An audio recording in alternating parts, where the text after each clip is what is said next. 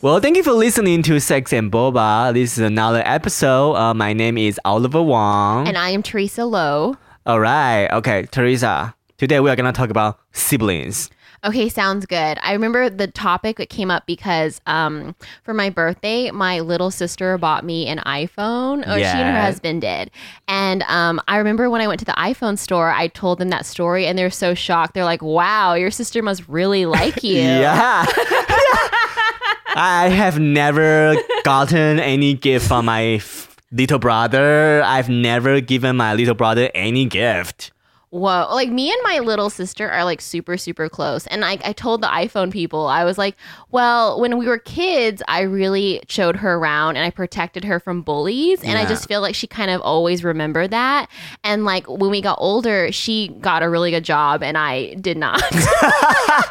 and so, So she, there was an investment for you. I guess so, not on purpose, but yeah, it turned out to be. So she and her husband always like when we got to dinners and stuff, they always pay. If we go on vacation, they'll like take care of me, and Yeah. like wow, it's so cool, and Oh. like I really feel really loved by them. I am never really close to my little brother. He is six year younger than me. We were a little close when we were kids, but once we become an adult, we just kind of drifted away. And then I really barely talk to him.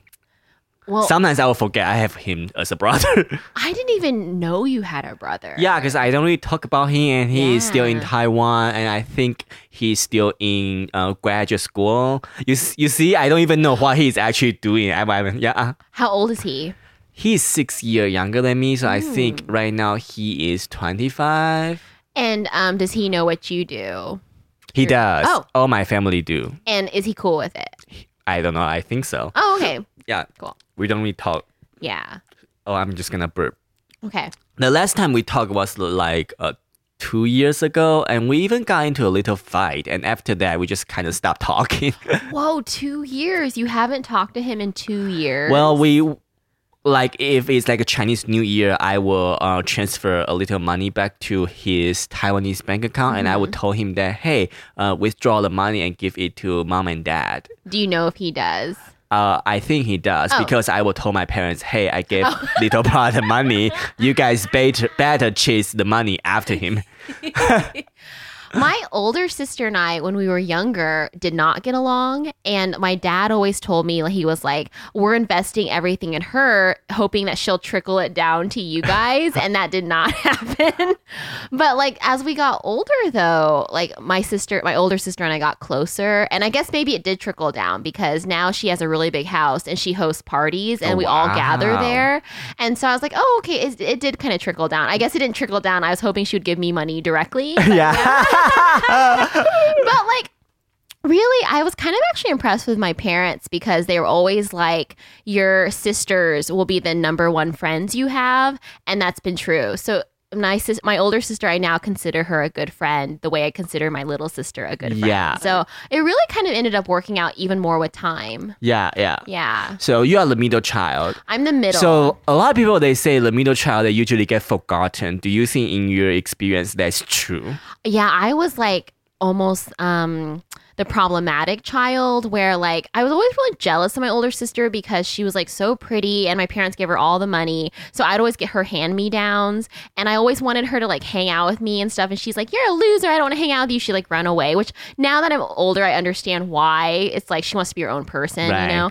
And then um my little sister and I were like really close and I always made sure to take care of her because I didn't want her to feel the way my older sister treated me. So I was like super nice to my little sister, which worked out now.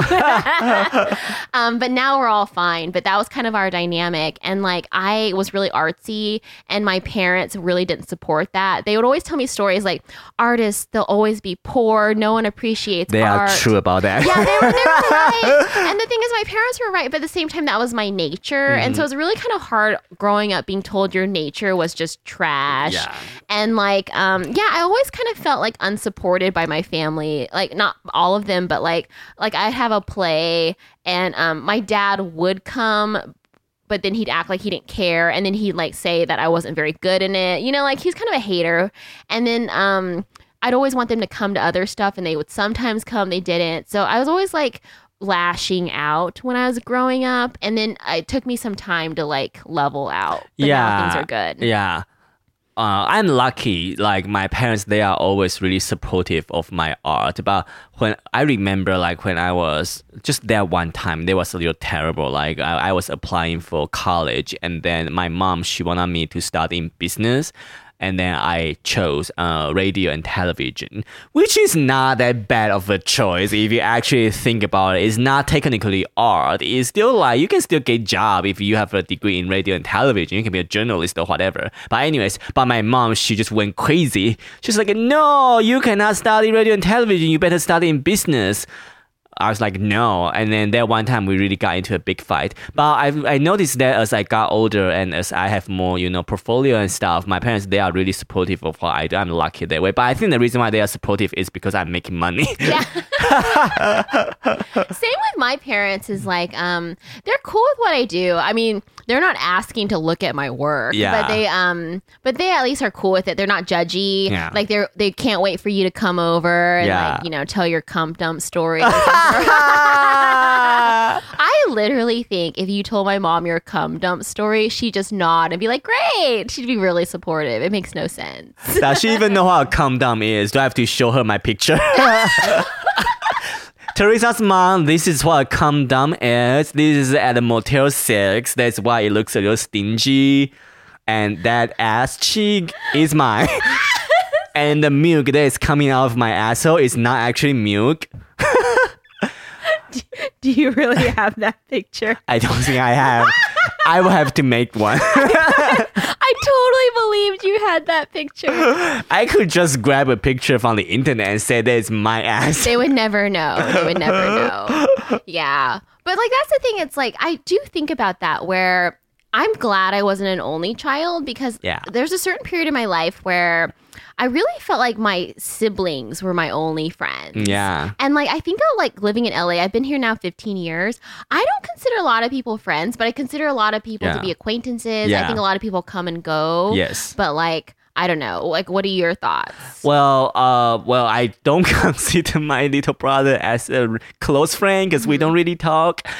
So that's a little sad. But I would like to get close to him. But I, I think I don't know about you, but I feel like six year gap is a little big for me personally.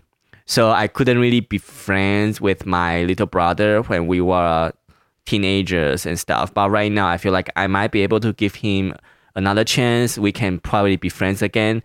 But he's in Taiwan, I'm in US, so physically that's not really easy. Yeah. However, like coming back to the LA friendship stuff, I've been in LA for like almost eight years. I totally agree with what you say. People come and go. They're like balloons. They come and go. Balloon. I never thought of it, but yes. yeah, they're like come and go, you know? Fly away. And I guess it's just like any other kind of big cities, San Francisco, New York City, LA. Like people move to that city with a purpose mm-hmm. To chase a career, to chase dream, to be in Hollywood, to be a stand-up comedian, to be a sex worker, whatever. and then if one day they realize they are probably never gonna achieve what they come here to do, they will move away Yeah. or they do something else. Mm-hmm. And here's the thing like in LA, the reason why you meet people is because of the thing you do. So let's say like you I met you in comedy and we have this, you know, thing we can talk about. And then we keep meeting each other at the mics or at the show. So we have that connection. You know, comedy is our connection. But if one day I give up doing comedy, I might not have the chance to see you again. Because that connection is you know it's lost.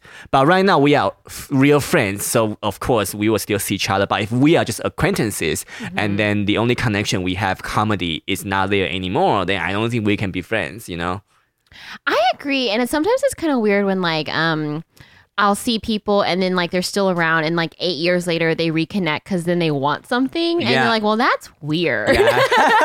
you want me to sponsor your show film no But then it's like also just kind of like, well, I can also see we're not close enough where we would just talk just to talk. Yeah. But at the same time, I'm like, we're not connected enough that we're like friends where you can ask for stuff. But then I'm like, well, is anyone truly your friend? yeah Because I'm like, if I had a birthday party, who would come? I feel like it's only like you would come. you know? people would come people who go to your mics would go But I think that's the thing. Is like it's because I offer a mic. Let's say I didn't offer a mic that people wanted, or I didn't have a show Yeah. people wanted to get on, or if I wasn't gonna be on a TV show or Yeah. something like that. If I didn't have anything to offer, who would come just because they like me? And I actually don't know how many people would do that. I think human relationship. Okay, I don't want to be so you know transactional, but I Mm-hmm. think human relationship is a little transactional. But we can reframe it in a different way. My theory is, if you wanna be friends with anybody, you need to have something to contribute. You need to bring something to the table. Oh, okay. So I have a theory on this. I think that people discount how much joy is actually something to transact. Yeah. Like I have this one friend, we have been friends since film school and we just bring each other happiness. Yeah. Like we there's nothing like jobs or money. It's just more like when I sit with my friend, I feel so happy Yeah. and we can talk and joy. And I always feel like there's so few people that I think bring me joy like that that I'm to me if I find that I feel like that's what matters. But other people are like how can they bring her me money? How can they and I'm just like why don't you look for joy? I feel like that's much harder commodity to find. But maybe that's because it's too hard to find. Yeah, exactly. You wanna spend time with somebody that makes you happy, because otherwise you wouldn't wanna spend time with them, right? Yeah. Like we are just okay. I guess we are only searching for two things: money and happiness. Anyways, because with a friend you cannot have sex. so That's why they are friends. So the purpose of a friend is to bring you joy or money. Yeah. Right? And it's interesting too because it's like the whole sex thing's interesting because I feel a little bit like so many people want sex from me. But because you are sexy. Yeah, thank you. but it's funny because it's like at a certain point you're like that's all they want from me. Yeah. Where I'm like a little bit like what else is there that they want? Because and I think that there's like kind of a loneliness there for me and I think maybe that's why I just stopped doing it Yeah. for so long cuz I'm just like I want more. Yeah. But it's really getting to be like I'm putting too much like thought into it and I think I should just I think I should just be whore, uh, you know. A Just, whore. just go be a whore or a slut. That's- I'm probably gonna be a slut because I'm not good at like getting the money. well, a slut is somebody who have sex, but I feel like okay. In my book, whore is somebody who actually enjoys the sex. Slut is somebody who has a lot of sex but don't really enjoy it. Oh, see, I view it differently. Yeah. I think a sl- I think both could equally enjoy it, but I think a slut is basically for free, and a whore means for money Okay. or some or getting something. It doesn't I- really have to be cash, but let's say gifts or something. Like right. So a slut is a freebie and horror is Yeah. like And that's pay. why I would rather be a whore where I'm like, give me some gifts or something. Like, don't be just giving it away for free. Yeah, I don't want to encourage you, but you can still be a whore. you have so much asset on your breast.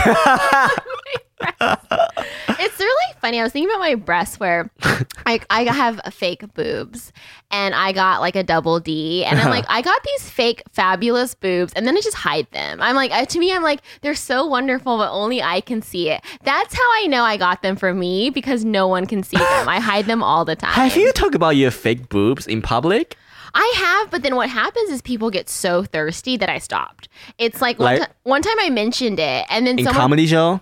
in a comedy uh, open mic. Okay. And then somebody brought it up like a month later, and I was like, I didn't even bring it up this topic, and you're still talking Oh about my it because they God. get so Men are excited. obsessed with Men the- are obsessed, yeah. and they remember that detail. I'm like, I could tell them anything else about my life, and they won't remember. Yeah, yeah. like, oh, you have three sisters? Oh, that doesn't matter.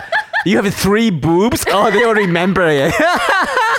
and even then one time okay so normally when i do comedy now i usually wear like a big sweatshirt or something that hides my shape but one time i made the mistake is all i wore was a t-shirt that fit and jeans and one guy was like Ooh. he was like i forgot what a hot body you have i was like he "I'm gonna- said that? No. and like we're like friends where it's not creepy, Oh, but at the oh, okay. same time, I was like, I know he believes that, so I was like, I gotta cover this up again because they get too distracted. But- you even see their eyes staring at my body. but you don't not that you I want you to like it, but isn't the purpose of having any sort of body surgery is to display? in a non-comedy setting. So maybe on comedy, maybe because I'm on stage by myself, Yeah. I'm trying to make people laugh. I don't want them to be turned on. I want them to laugh, right? Yeah. But if I'm on a date, I'll dress nice. I might have some cleavage. So it's, I guess it's like a off-stage me is different than like, um, yeah, stage me. Would Would you tell a guy that you are dating you have fake boobs, or you want them to find out? Um, I usually don't say it, but um, I eventually talk about it. Yeah. Like, yeah, I'll eventually tell them. Sometimes they can't tell, and I Yeah. probably could not got away with not telling them. Yeah. But at a certain point, I kind of like just share everything about myself. Yeah, so just be bit, like, honest just with be it. Yeah. Yeah. Yeah. I'm very honest. Like I've had plastic surgery on my face. Yeah. And my boobs, and like also with my boobs, I think I might even go bigger next. time. You want a double E? I. Like I kind of am like, oh, they're not even big enough. Like I sometimes kind of want them bigger. I love big boobs. I love. I them. wonder where this obsession come from. Not obsession, like where is this desire come from? Like I what you just it? like them. Yeah. But also, I guess if I were to really analyze my childhood, my older sister has giant boobs and they're Ah. natural. And she was always considered the pretty one. And I was like an A cup. And Yeah. so, not like, you know, I wasn't really like my face wasn't amazing. My body was kind of like a stick. The only thing I really had going for me was I was considered to be tall and thin. Yeah. But I really always admired her like curvy shape. yeah. And so I guess when I got older, You was like, her boobs? I had to go and purchase my own from a Dr. Kim in Beverly Hills.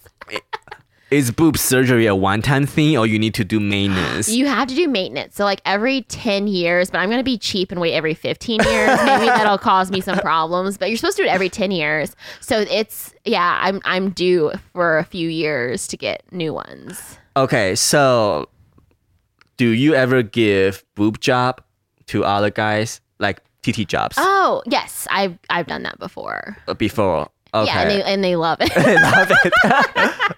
you know, okay, as a gay man, I think I've only touched like five pairs of breasts in my entire life because some girls they will offer to let me touch. Just Yeah. like, okay, I'll touch it. Does it feel different on the fake boob, the texture? you want to feel my boob. You can, you can, because you're gay. Okay. But you can't, you can't expose them. But okay, but but how, where should I touch it? uh, you can touch here. It's fine. Whatever. Oh, it's so weird. You can touch my boob. But I'm wearing like a like a It doesn't. F- it doesn't feel yeah. like a these fake are really well done. Because I was assuming it would feel hard. no, I have really nice fake boobs. One time I was like doing a modeling shoot with this woman, and she shoots like playmates all the time, and she was like, uh, she didn't know mine were fake, and I told her they were fake, and she was like so shocked. Where I was like, maybe I need to stop telling people. Yeah. it's like. It's out there. It's on this podcast. Too late. I can fool people, so I. But she was like, "Who's your doctor?" Uh, yeah, she yeah. was just like so amazing. Did you do a lot of research before you go see the doctor? Yes. So what happened is when I was in my 20s, I worked at this like sexy Asian nightclub and all the girls went to this guy. Sounds like a cult. it was like a cult. It- Surgery cult. yeah, it was like downtown LA. All the girls were like so beautiful and like I at the time, you know, I didn't have the fake boobs and they were just so cool and I really wanted to be like all of them and like I I you know some Asian girls say they don't like Asian guys. I love Asian guys, Yeah. but I love thug Asian guys. Yeah. And all those thug Asian guys would like leave me for those girls with like they were sticks with like big boobs. And I was Yeah. like, I want to be a stick with big boobs. You are. now I Yeah. am. yeah. But even I'm like I- I'm even considered too thick to be the stick. Like these girls were like sticks wow. with like giant boobs. I like that you have a really healthy attitude about surgery because I think a lot of girls they would think that is something you know you don't want to do or maybe they have like an unhealthy attitude about it. You know. Maybe it's like LA and maybe also like social media. Yeah. People are more aware that it's not real. Yeah. But they still want to look that way. Exactly. Yeah. Like I think for me, I'm not against any kind of surgery. Right now, the only thing that I wanna do to my body is probably uh, teeth. Like I kind of wanna Oh. do. I don't wanna do veneer, but I feel like I wanna fix my teeth with some kind of surgery. I will definitely I wanna whiten it, Hmm. and then maybe I wanna. I don't know if there's a kind of surgery that can just kind of shape my teeth to make it more aligned without actually being a veneer about stuff like that. Oh, braces basically. Probably, like I- the Invisalign. yeah, and then but there's like if you actually look at my teeth, you can see like there's some kind of like crooked. It's like a little Yeah, it would Yeah. just be braces, basically. Probably, Yeah, if you want them straightened. And then, uh, because I drink a lot of tea, and then sometimes I notice that the tea will leave a stain Yeah. on my teeth, and I also want to remove that too. Yeah. Yeah, you can always get them whitened. That's pretty easy. You can even get a Crest white strip. Yeah, I tried it that. It did, but it will give you some kind of sensation around your gum after you do that. I don't like that sensation. It's, Okay. it's a little itchy. Yeah. Yeah. then I guess you could do the professionals just one time. Yeah. Be super white. Have you done any teeth surgery? Um, I've had braces. Yeah. And then my, my, my teeth, like, um, I lost the retainer a little too early. And Yeah. so they shifted a little bit, but overall they're straight. Yeah. And then with whitening, I do st- Crest white strips. Oh, okay. Yeah, Yeah. but now I use actually just charcoal. Yeah. Like there's charcoal powder I got off Amazon, and I just use that to brush. oh, brush. I have tried that And it before. works. It does work. Yeah, because okay. so I stopped doing the white strips, um, and now I just do the charcoal, and it works. Does it make your gum feel anything? no, Yeah. it, it just works. Um, so you probably have to do it more often than a white strip would do. Yeah. But I, I think the charcoal works great. Was there a temporary solution, or you actually improve your teeth whitening, like in the long term? I just I don't know if it's like long term because I have to do it kind of frequently. Yeah. But even for like a week, make them look white. I think that's good enough. And it's just like I feel like it's natural. Who knows if it's gonna be secretly poison? But like Yeah. it doesn't itch or anything. It doesn't feel gross. Yeah. It's easy. Uh, well, there are so many things in our life they are poisonous anyways. Yeah, we exactly. don't Me with my fake boobs. I'm just like poison, whatever. What is in the fake boob is like a bag of mercury. Mercury, No, there's two types. It's saline or silicone. oh yeah, yeah. I think I have say I don't even remember actually saline or sil- he, the guy asked me, but I was basically like, I want as natural and I want a teardrop. Yeah. So there's two different types. Like the teardrop means where they like fall, where they look real, and then there's the bubble boobs. okay, got you. So a lot got- of like I think porn stars like the bubble. Mm, yeah, the boobs. bubble is like they are so shocked looking at you. But I think they want that because that's more dramatic. Yes. And they want them to look fake. Exactly. But me, I was like, I want want to look, look as real as possible. Yeah, like you want a teardrop shape. when I show like because you have to show pictures of whose boobs you want, and I showed Halle Berry. So I was like, this is my ideal boob. It's Halle Berry. I like love her oh breasts. Oh my god. I was like looking at so many actresses' breasts, like to pick my own breasts. Yeah. And when I went to get them done, like, so I was an A cup, and I just thought, oh, a C's good because that's bigger. He was like, I'm going to be real with you. Every woman regrets not going bigger. Upsell. yeah, no, it doesn't cost more. Yeah, it's just oh, okay. more about. Are you The- sure you yeah. want? Because for him, he was like, C is small. Yeah. And so I was like, well, what do you recommend? He's like, how about you just let me pick based on the pictures you gave Yeah. me? So then I woke up, I had like these double D's, and I was like, whoa. Wow. And then I, I ended up loving them. And now I even want to go bigger. So like, he was right. He's like, you always want to go bigger. So, did you notice there's a change of men's attitude towards you before and after the surgery? Oh my Do you get more dicks? Do you get more days? Do you make more money in your bank? This is a crazy story.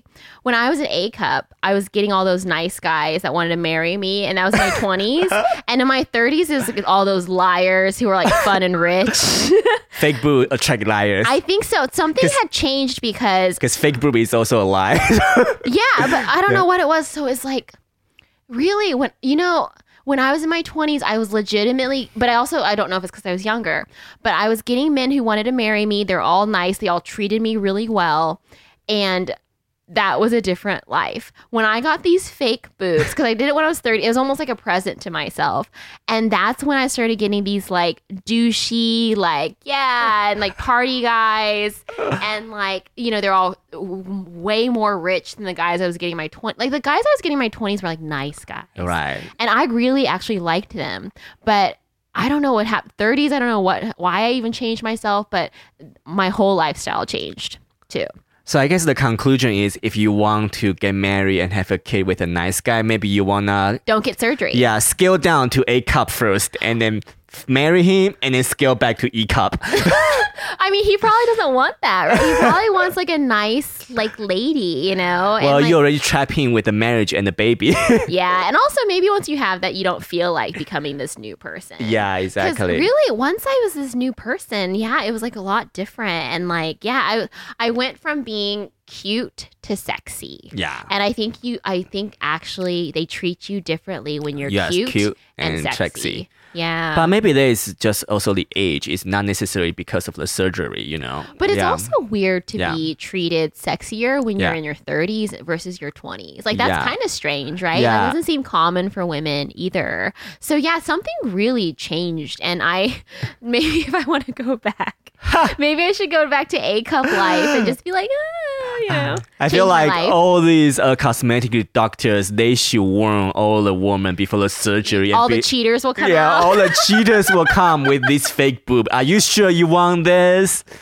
Okay, you like cheaters, then you should get a D cup. Oh my gosh, I was really thinking about cheaters so much um, of because of our first episode where like cheaters are so fun. That's how they're able to get all these like people because like if you think about it like non-monogamy is not cheating, right? Mm, yeah. Cheating is where they're actually like lying to you behind your back and all this sneaky stuff. Even a guy who's like walking out in the middle of the night and is like, "Bye bitch." That's not a cheater Yeah. because he's blatantly doing in front of you. But these like slick cheater types, they're slick. Yeah. They love to lie. they love to, they love the love to lie. thrill, they love the, thrill. unpredictability. Yes, and that's why they're so exciting. Yeah, But they it's like a of drug, something in their brain. They, They- want that. Yeah, and but they mess you up being around them because Yeah. even if they're so fun, even if they're nice to your face, they'll mess you up because they alter your reality. Yeah, Because they're like, I don't know what's real, I don't know what's fake, you know? Yeah. And I even now for me, maybe that's also why I haven't dated in the past year until this recent relationship where it's like I just had a detox from being around lying all the time. yeah, But yeah. yeah. But I don't view plastic surgery as a lie. No, it's not a lie. Especially if you're honest with it. Yeah. I'm super honest with it. And also, it's like everyone here does something. They Yeah. get Botox, your hair color's fake, your clothing's fake. Yeah. Most people like lie about their job. It's like there's their height. So everybody lies a little bit. And bit. if we have to be so philosophical, I think any kind of stuff that you put on your body, your face, is a kind of surgery. Like makeup, wardrobe, or the filter that you put on when you are taking photos. Those kind of are like surgeries, but obviously it's not like surgery, surgery. But my point is, every person has the desire to change how they look like. yeah, I have photoshopped my picture so much that when I see non-photoshop things of me, I get so like, what? Yeah. it weirds me out. And then I remember I was talking to someone where um, I remember there's a photo of me and I wasn't wearing makeup that day and my hair was so greasy, but I was like, nah, I'll just let them post it. And someone was like, you didn't look very good that day. And I was just kind of like, I'm not going to say to take it down because if that's what I looked like. I kind of have to some at a certain point you have to accept like maybe some days I'm just gonna look like shit, you know? Yeah. And some days I'm gonna look hot, some days I'm gonna look like shit. It's normal. I'm so thankful I'm not a supermodel. I think you photograph really well. Thank you so much. Yeah, even now I'm like, you're so stylish. And then you're like, I'm wearing pajamas. Yeah, I I'm like, you're literally so wearing pajamas. This is what I wear when You- I go to bed. To yeah. me, you always look very modelly and like really cool. I love not gonna people. lie. I think when I was a high school student, I dreamed of becoming a supermodel. But I found out all these supermodels are just kind of shallow and dumb. I mean, not all of them, but most of them are kind of shallow and dumb. I was like, mm, I don't want to be them. Yeah. Also, uh, truly, with models, you can't eat very much. No. Like you yeah. really, this is such a bad thing to say, but or I a think bottom. but I think it's kind of true. Where like, it's this a bad thing to say, but I think it's true, and I'm I'm gonna say it. Really thin people photograph amazingly. Yeah. Like, and to be that thin though, you can't eat anything, and it's just kind of like you either have to be really young where your metabolism's crazy high, or you just can't eat, and it's kind of like that's the life that who wants to have. exactly. You know, it's like, you have to do a lot of drugs, so you can Yeah. just yeah take a lot of uh shit and stuff. Yeah. Because like before the pandemic, I was actually able to get myself down to 120 pounds, Yeah. and that was really hard for me. And now I'm like 135 pounds, and it's like that 15 pounds is means that I can eat an extra meal a day. Because I basically got down to like 12 to 1500 calories a day, and that was just so hard to maintain. Like once the pandemic came, and I was like just eating at home by myself, I was like, "This is what it's like to eat." I forgot. I forgot. Well, you look amazing, Aw. and I'm pretty sure 50 pounds of those body weight goes to your boobs. So Don't worry. I think like no, could you imagine though when I was like so thin with this giant boobs, I was like even even hotter. But then it's like what I was the, the hotness was wasted. I was like wasting it on like. But if you get your boob even bigger, how much weight are we thinking they will add to your body weight? I think it's only an extra pound or two. Oh, okay. I don't think boobs are that heavy. well, I don't know. I I'm don't have get, any like- boobs. Well, actually, who knows what I'll get? I don't even know. Would what you I'll get a do. Brazilian lift? I, you know what's funny? I've actually considered doing the butt lift thing because the butt lift thing's so cool is because they take the fat from your stomach. So I was like, oh, I could eat more. And yes, then they in your- recycle. Yeah, but Environmental friendly. I kind of think that that look is too hard to maintain. Yeah. Like I kind of noticed that in the beginning it looks smooth, but I kind of started to see women who've had it for a while. It starts to look kind of like um, cottage cheesy. Like it just starts to like not shape Cottage well. cheese, it yeah. doesn't look right. like a melting right? cheese. Yeah. It- yeah, it looks weird, and I, it's almost like people who get fillers. They don't look good after a while. Yeah, you yeah. And yeah. everything looks good when it's photoshopped, but when it's not photoshopped, everything looks kind of weird. Where sometimes I kind of think like we're playing with fire, where it's like sometimes it's gonna get worse. So that's why even when I when I got my boobs, I was like, no more stuff. Because I even considered getting my lips done and all that stuff, and I was like, no. Yeah. at a certain point, when are you gonna end up looking like a freak? When is it gonna go wrong? You know? Yeah. And it will. I Yeah. think there's a certain point. Yeah. Yeah. You are very smart with everything like that. Yeah. Yeah. It's you hard know. to say no. yeah. I noticed that you you don't have an addictive personality, right? You don't. Because I think I do. Do you? What are you addicted to? A lot of things like if I were you and then I got plastic surgery, I think I would just go down a rabbit hole. I'll just spend a lot of money and just keep doing that. And I am addicted to a lot of things. If I'm, ad- I'm addicted to gambling, I think I'm still kind of. wow. and then I'm addicted to sex. I'm addicted to attention, stuff like that. But my point is, like, you said, you know, I, you know, you should not keep getting surgery because at one point you will be kind of messed up, and then you know the boundary. You you can tell yourself to stop. Mm. But if I were you, I don't think I would be able to tell myself to stop because I have this addictive personality. You know? Yeah, maybe I'm trying to think if I'm addicted to anything. Because I actually can walk away pretty easily, but I also think I have a personality that um maybe I stop myself too much. Where um what do you what's that word where like you don't get everything you want? Um something about that where like Losers. Yeah, no, like losers sometimes. But it's like there's sometimes when I like want to do something and I'm just like oh I I, I won't do it and I just hold back too much. Hesitant. Yeah. something yeah, about that yeah. so sometimes i wish i was a little more like free you Yeah. know um loosen up a little bit so maybe i'm like too rigid about stuff Yeah. Yeah. but i'm like so rigid where like i have a planner where i plan everything out like perfectly Wow. Yeah. um the one thing i can't really plan out is like when i eat like i like to binge eat Yeah. and so the doing the restrictive diet was like really hard for me when when i was able to achieve it i was like shocked Yeah. um but yeah Do you plan out your day like 8 p.m. I'm gonna do something yeah, like that? Yeah. like usually like um I don't like to do too many things a day. Yeah. So but I'll put a calendar and I really know where I'm gonna go. I even in my planner I like highlight that by color. Yeah. So I'm like, oh, if I'm gonna work out, it's yellow. If I go to open mic, it's pink. Is it on paper, or on paper? I think it's paper.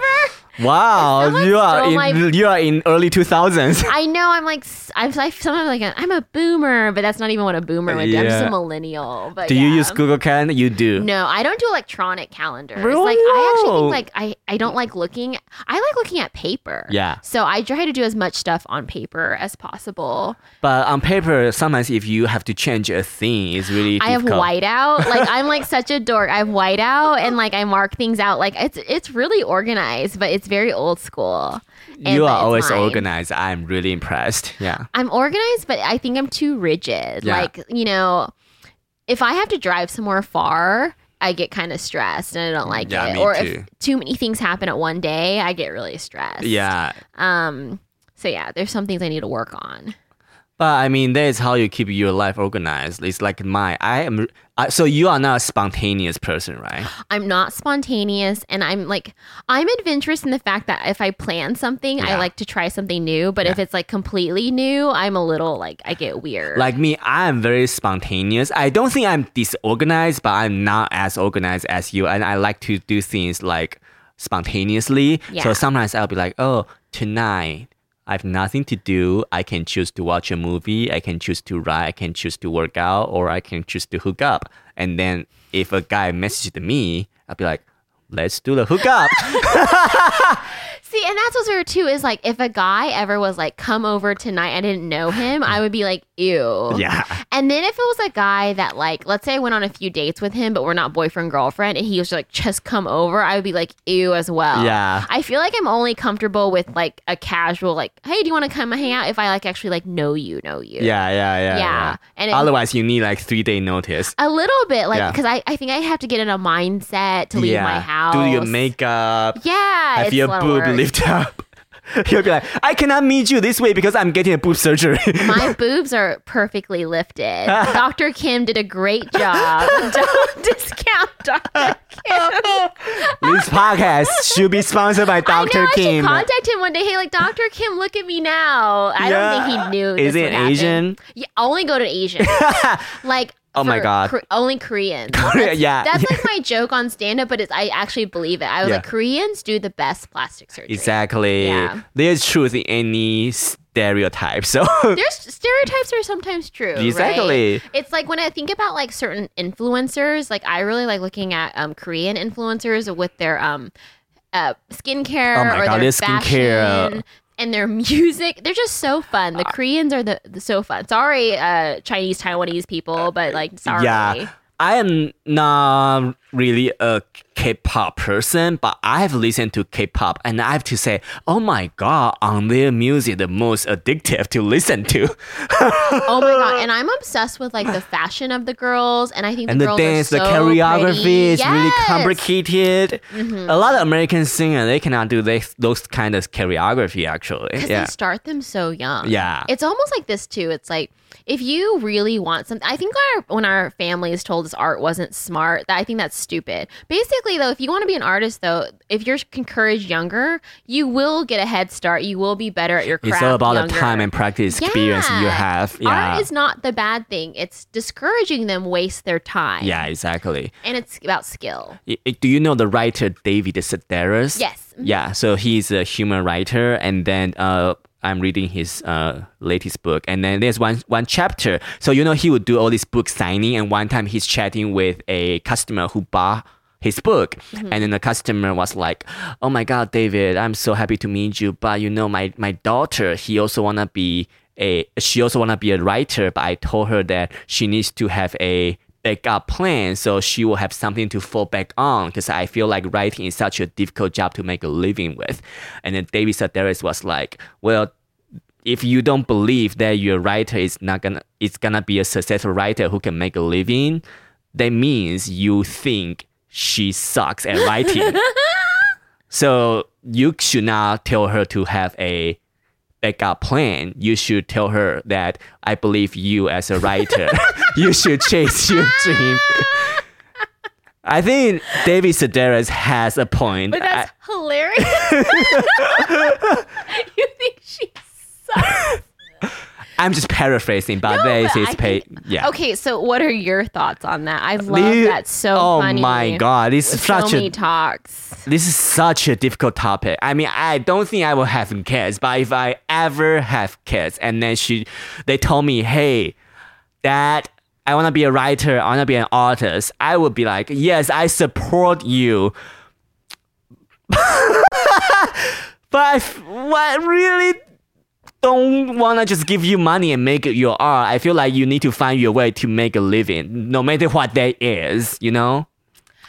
Yeah, I kind of view it like um I do think you can see the talent when they're young. Yes. So for instance, when I was young, like in my high school, I basically wrote the school paper. Like they would joke that it was like the called the Teresa Lo Times because I wrote like seven articles each. you know, I was just I was a writing machine. I just loved to write. Yeah.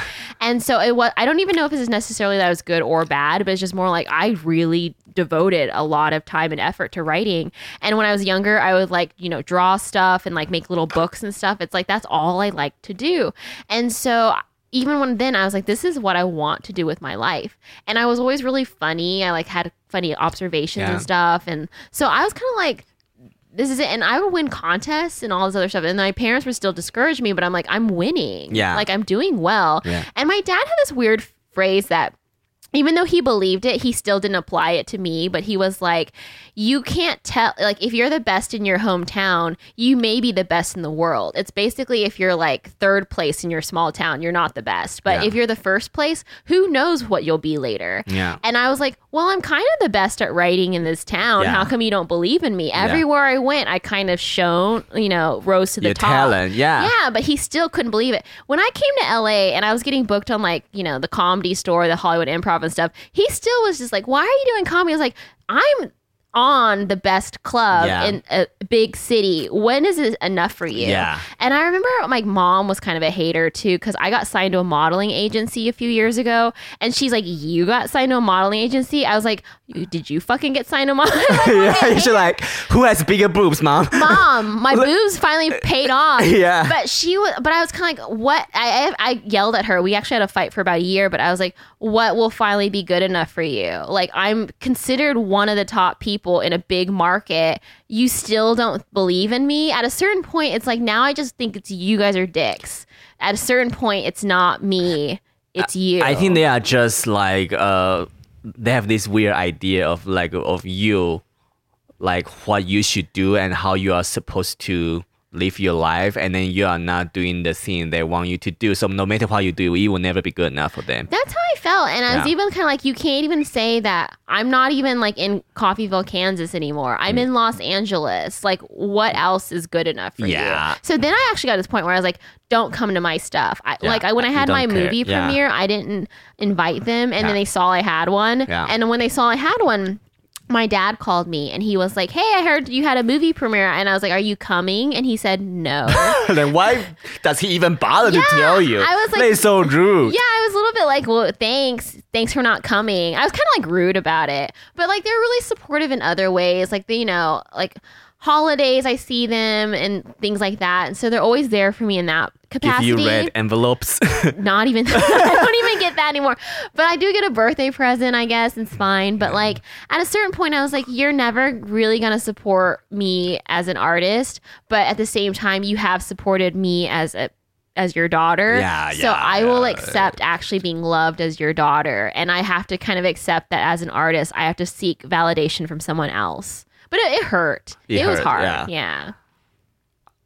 Listening to your story just made me realize how lucky I am because my parents they are really supportive of my my art. Like even like right now, my dad he's watching my porno, so No, well, I mean, so I'm like could just be, what? that could just be he likes porn. You're like, my dad's such a good guy. He watches She my porno.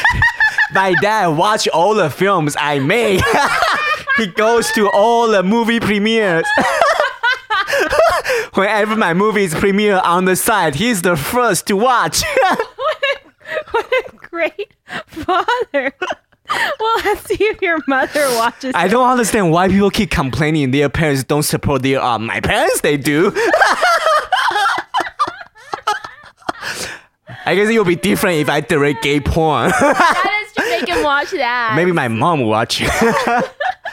but I want to ask you, as a writer, if one, I know you say you don't really want to have a kid anymore, but if you do have a kid and then your kid will be like, Mom, I want to be a writer, but you realize they are not good at writing, what would you do? you know what's crazy is like I actually think that usually kids if like let's the parents was something Yeah. usually the kid if Would they, be good would some- be good too because they're surrounded Yeah. by the art so i actually would still be supportive of them even if i really thought they sucked i always thought maybe they could be like a literary manager or maybe a producer Yeah. there's still something they, they can do in the field so i wouldn't discourage them especially because like um you know people always talk about like nepo babies Yeah. it's also just the idea of like they're surrounded by that their whole lives they their mentor is their parents. It's Exactly. like, of course, they're going to be good at it, especially at a younger age. Because let's say, like, if your dad is like a big director, he's never going to tell you you can't make money in Exactly. the arts.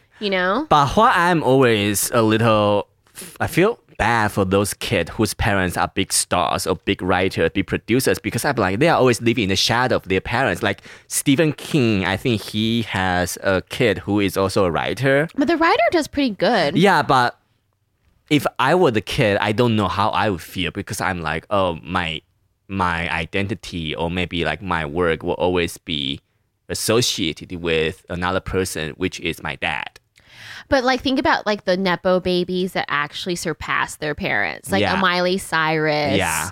or um, like even like Bryce Dallas Howard. She's doing great. Yeah. So it's almost like sometimes you can use that nepotism Yeah. to push forward. So I kind of think it's more like it, sh- it gives you a boost, That's and then it's up to you. or to like take it. Angelina Jolie, she just gave herself a different name, so people will be like, "Oh, okay, yeah, Yeah, so Yeah. and I even think Stephen King's son changed his name too. So it's almost like he got a book deal because of his dad and Yeah. he changed his name. yeah, So I kind of think it's like you're given a boost, and if you're if you're given all the the boosts in the world and you still suck, then you just suck. That's Yeah. your own business, Yeah. and you just suck. yeah, You know, and then no one feels sorry for you. yeah. Work in the agency. That's it. Yeah, Yeah, but it's like if you're given a boost, I would love to have a boost. You know, so it's kind of like.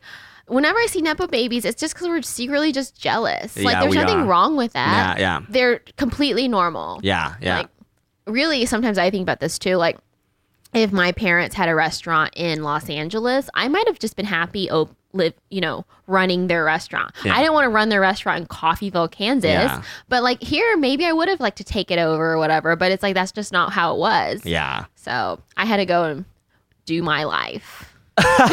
you have been a successful writer. I mean, tell you, it's really hard to make a living as a writer in Los Angeles, It's but so you do, hard. you but you do it, and uh, I really admire you because I consider myself as a writer, but I'm not as productive and as disciplined as you. So, thank you for being in my life. So you my you're my role model. You are so productive. Now we're just like feeding each other. No, like, I'm so- not. But, but you are though. You Yeah. make so many movies. Like it's so hard to produce something, especially Yeah. like getting wrangling people is really hard. Yeah. Really draining. Yeah. And so it's like, you know, we all have skills that if we weren't hardworking, there's no way you can survive here in, in, in Los, Los Angeles. So really to me, anyone who can survive and like actually like they're the ones paying their own bills, I'm very impressed by. Exactly. And other people, when they feel bad or whatever, like don't feel bad. Like if you can do this without help, I mean, even if you need help, fine. Yeah. But like, Celebrate your success. yeah, it's yeah. Embrace really it. Yeah. Yeah. And it's like